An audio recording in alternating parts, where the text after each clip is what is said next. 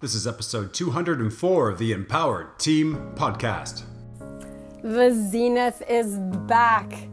The most amazing retreat that really dives in to getting you to your next level physically, mentally, spiritually.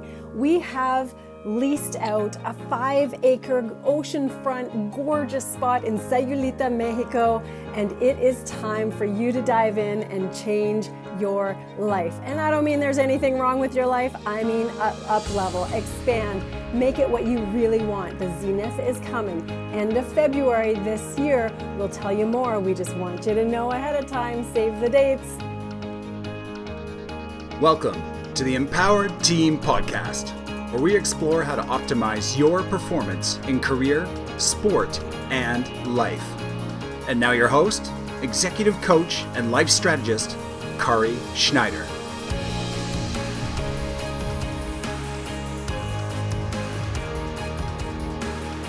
Welcome to Performance Power. The way this works, we do this once a month and we pick a topic so, this month's topic is meditation. I do the deep dive into the research to figure out why it serves us so well or not. And then we do all kinds of Q&A on this topic or any topic that serves you. So, the reason we dive into this is because I want to serve. I love health and wellness. I have a background as a life coach as well as an executive coach and I've done all kinds of work on leadership. However, a lot of people don't re- realize that I have a background in high performance sport for over two decades as a strength and conditioning specialist, a certified exercise physiologist, a certified athletic therapist, and I have a master's degree in lumbar spine kinematics and all sorts of fun things along those lines, even research and heart rate variability. So, we will dive right into all of the things. Welcome, everyone. We're starting with the topic of meditation. So here is the research for our five minute facts of this month's performance power. Number one for our five minute facts is meditation. I don't think this is going to shock anyone, reduces stress and controls anxiety. Now, for any of us on here right now, I think everyone here meditates in some form or another. However, for researchers, for scientists to say that it reduces stress and controls anxiety, it's kind of a big deal. So that's why I'm starting with that as being number one. So this is from a meta analysis that looks at multiple different meditation trials. And with over 650 subjects, they found that meditation was effective for PTSD and depression symptoms. So to make statements like that in science is really powerful. So that's a fantastic one. That is five minute fact number one. Number two is that meditation promotes emotional health and self awareness. Now, for any of us who meditate, no brainer. We know that it promotes our emotional health. So, this is what the studies find that meditation subjects experience fewer negative thoughts in response to negative images versus control groups. And when they study the blood markers, there's fewer inflammatory cytokines. So, really cool things have been found in research. And what they find as well is that self inquiry, when we're taking a look at some of our mental practices in meditation, the self inquiry has us give us a better understanding of ourself and then steers us towards more constructive patterns. So, really powerful when it comes to what it does with our own thoughts. So, that's number two. Number three for our five minute facts is that meditation lengthens our attention span. Now, for those of us who have all sorts of things coming at us, whether it's life or family or business or whatever is coming your way, then this is kind of a big deal to be able to lengthen our attention span. So, subjects who complete demanding attentional tasks could perform more quickly with better accuracy. And there are very specific um, tests, testing protocols in science for these attentional tasks. So they're not uh, exactly easy things to do. Any of these attention tasks require a fair bit of focus and there's a level of difficulty with them as well.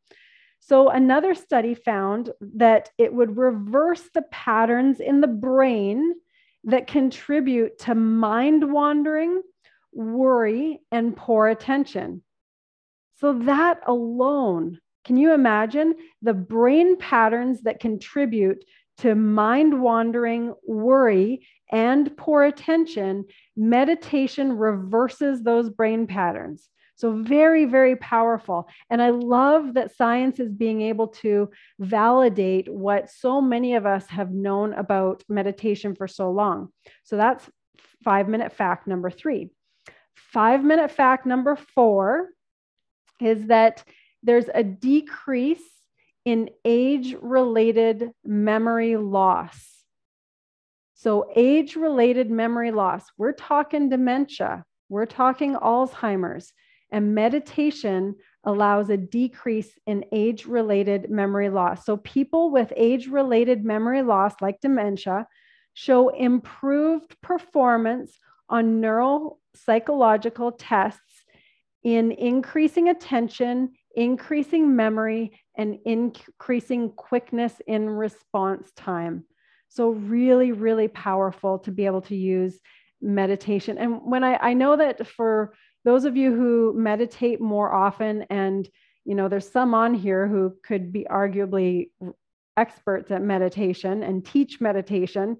And there are so many different forms of meditation. And in some of these studies that I was reviewing, there were they were pointing to all a number of different forms of meditation. They weren't pointing to just one. Some studies studied one specific style but in the meta analyses there was all sorts of types of uh, meditation being studied. So five minute fact number five is that it improves sleep. So meditation improves sleep. I know that some people don't want to take that moment to relax because they feel that, oh, if I just relax now, then I won't be relaxed as much for sleep later. And it's the entire opposite. When we go into our parasympathetic nervous system and we unwind a little more toward midday, early day, end of day with meditation, it allows a better sleep. One study found on people with insomnia that they stayed asleep longer and it improved any of their insomnia severity. So it decreased any of their insomnia symptoms. So, meditation for those who have trouble sleeping is very powerful. And it's one of the biggest reasons that I sleep better now because of my meditation practice. Now, meditation is such a powerful thing for our health, our well being, that of course there's going to be a couple bonuses. I couldn't just leave all the five minute facts to just five this time. I have to have a few bonuses. So, the bonuses here are that meditation can fight addictions, it also allows us to generate greater kindness and controls pain and decreases blood pressure. So I wanted to throw those out there as well because this is all supported and verified in research studies. And lastly, you can do it anywhere. So I wanted to really devote our five minute facts this month to meditation because it is so powerful. It makes such, such a huge difference for our physiological health, our psychological health, and all sorts of other things that contribute to our best health and our best performance and our best life, like sleep, like blood pressure, like pain. So that's our five minute facts for today. And if you have any specific questions on meditation, then please put them in right now and then we will dive into the other q&a on any other things that are on your heart or mind or body right now for your best performance. Um, one thing i'm going to say about meditation before if there's any questions on meditation pop them in. Personally i had to start with meditation with guided meditations. My mind is so active that i found it very very challenging to just sit in stillness and sit with quietness. So I chose guided meditations when I first started meditating. And over time, what was amazing is that then I found that because I was so practiced in certain styles of breathing, that if I just started going into that practice of breathing, that lo and behold, I would start to shift my state and be able to go into a deeper meditation without a guided meditation. So it truly becomes, as most people have heard, a practice. The practice will start to cue the physiological responses, which is very powerful. One other thing I would like to uh, share before fielding the questions as well. Some of you have seen me wear an Oura ring. And I'd like to share this little piece of personal data. And it's that if we've been moving, we've been doing a lot of fairly stressful activities, and I see the stress on my readiness scores on my Oura ring. And if my readiness score is low, so for instance, at one point it was 63. Normally, I like to have a readiness score of 80 or above. So my readiness score was 63. I did a 15 minute, minute meditation midday. And after that 15 minute meditation, my Oura is measuring all my metrics my heart rate, my breathing rate, my uh, heart rate variability. It's measuring all sorts of things. It can even measure time of the month, you name it. So I did that 15 meditation, and my recovery score goes up to 76 because it's bringing in all of the metrics. So that 15 minute meditation was so, so powerful in my recovery that I needed at that time. And that lends to one of the questions that has come in on meditation. Was there a fifth, a minimum time used during the studies? Well, when I went through these studies, there were at least between the meta analysis and the other ones, there were at least uh, eight studies that I looked at. And there wasn't there wasn't one that pointed to a minimum time. Um, i i would you know in in my experience as little as five minutes has made a difference for me personally. And uh, they weren't pointing to minimum times overall. So uh, anywhere between that five minutes and one hour is personally as my my opinion i'm going to say is awesome awesome uh, another person asks are there any tips for this is Joshua. Any tips for how to effectively use meditation to reduce anxiety right before surgery, discomfort as, uh, uh, after asking for a friend? So, this is really powerful. Um, pain meditations are fantastic because our brain is so powerful, we can focus on something else and actually reduce our own pain. And so when it comes to anxiety before the surgery, I love uh, yoga nidra meditations that help me with sleep. And if I'm not sleeping, it's typically because there's some level of uh, future thinking or a misguided future thinking, which would be anxiety or worry. So, a yoga nidra meditation can be very powerful for both reducing the anxiety, promoting restfulness, as well as uh, reducing pain uh, also in the body because of how it focuses on different parts of the body. So, that can be a beautiful one. There are also uh, pain meditations. So, if you look up, um, some of us on here are, are familiar with Master Ko. Master Ko will do some beautiful meditations. Um, you can look up on YouTube as well, Yoga Nidra, Master Ko, and any of them will help when it comes to pain, but also anxiety and restfulness. So that's what I would suggest there. I also have an app that has a pain option as well. There's an app called Buddhify. I use that app. So Buddhify, I have used um, Waking uh, what is it called? Waking Up, which is Sam Harris's app. I don't use that as much anymore. And I have another app called Oak. I like the app Oak as well for mindfulness and um, and also connectedness as well. Another uh, recommendation here coming in from Lynn is Insight Timer. Insight Timer sounds like a good one as well. Okay. Any other questions on the meditation before we go into other other exercise related, nutrition, and health related? No? Okay. So Joshua has a question on I have, oh, hang on one second. And Mindvalley meditations. Yes, Mindvalley are fantastic. Uh, Headspace is another one. So we've got an entire list of apps that there, there's a plethora of apps out there. And if you're ever stuck, just search in YouTube. You will find some really amazing ones there. But the apps are fantastic. We have some great go to apps. Okay, so Joshua has ACL repair surgery scheduled for April 22nd from a ski injury. I'd love any uh, guidance, tips, or wisdom. Fantastic question. So I've been fortunate enough to um, bring many people from pre injury, injury, through surgery, and back to performance from uh, ACLs. So much so, even aerial skiers. So you can imagine having to take someone from an ACL surgery to being able to land from 50 feet in the air as a national team aerial skier. So I've experienced a lot on having to get that ACL reconstruction back to high performance. So, pre surgery tips.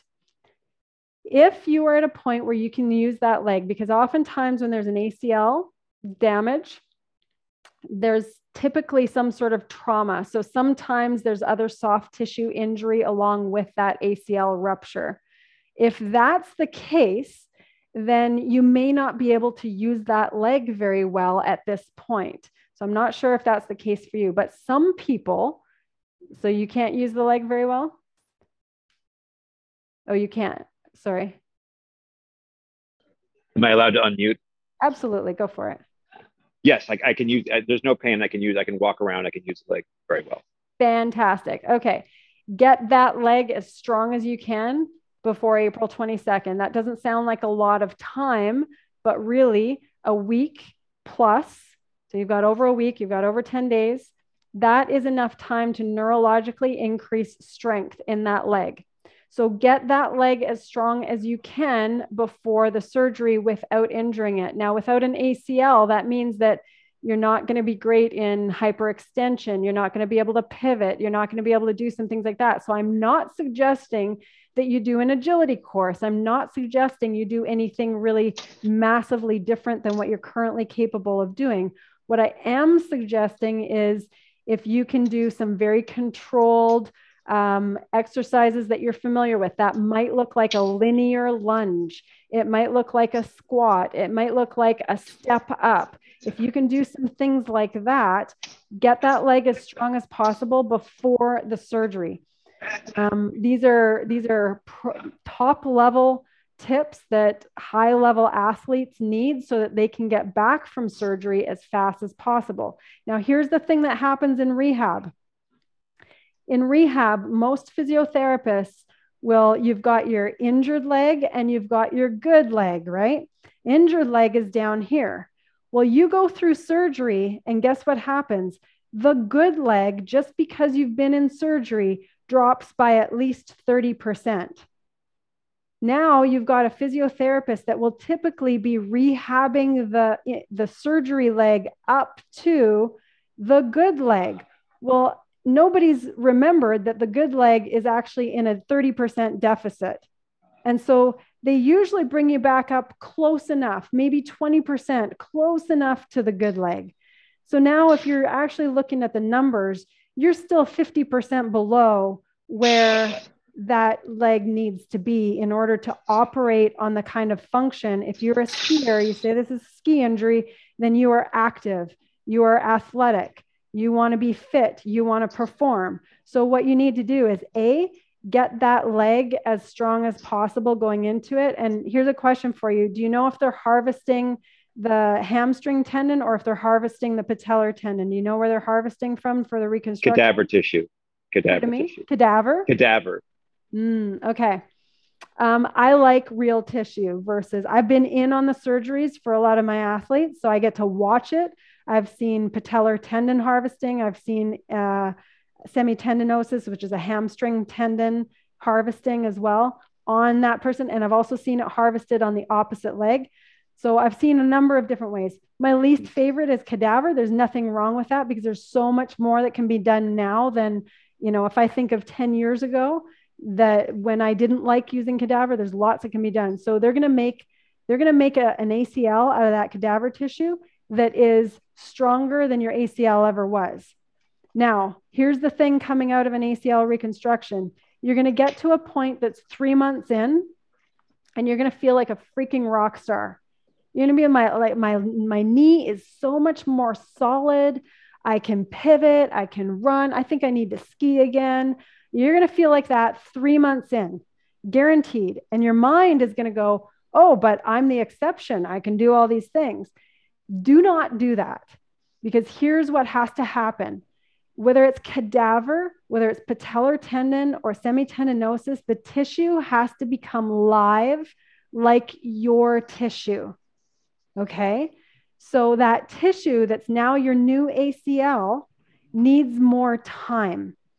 And so that three or four month mark where you're feeling really, really good you need longer time for that tissue to actually be solid. So you can't start doing that agility work or the extra stuff you feel like you can until a little later, like around that five month or six month mark. Okay. So that would be a key tip. If you are someone who takes in fish oil, fish oil is very great at thinning the blood. It's really good for us. Fish oil is really good for us. Get off of the fish oil before the surgery we don't want thinner blood right before surgery. So these are top high performance tips. Okay. Um, anything else I can think of? Any other questions on that ACL before? Uh, two, two quick, quick follow up questions. Yep. You don't mind. One, one for the prehab. Uh, what I've been doing, uh, like these Peloton workouts, like a few times a week, is that sufficient? Is that in line? Should I be looking at uh, um, or more exercises? you you need just a little bit more than the peloton i know that you'll be able to do maybe a hard interval as though you're hill climbing something pretty intense that actually is working that leg really hard but you're going to need something that actually um, recruits more muscle fibers than that because I'm, I'm guessing that when you get off the peloton you're rarely sore like muscle soreness you know what I mean? You might feel like you worked really hard, but you probably aren't getting true site specific hamstring soreness, quad soreness, adductor soreness, calf soreness. So I Correct. want something that's actually going to recruit more fibers because hmm. you're going to lose a lot just because of surgery and then because of the time it takes to come out of surgery and rehab. So that's where the Peloton is good. Keep doing the Peloton think about i don't know if it's your left side or your right side but think about the injured side think about actively recruiting more fibers when you do that this has been shown for years decades that when you think about what's contracting more you will be able to recruit more fibers.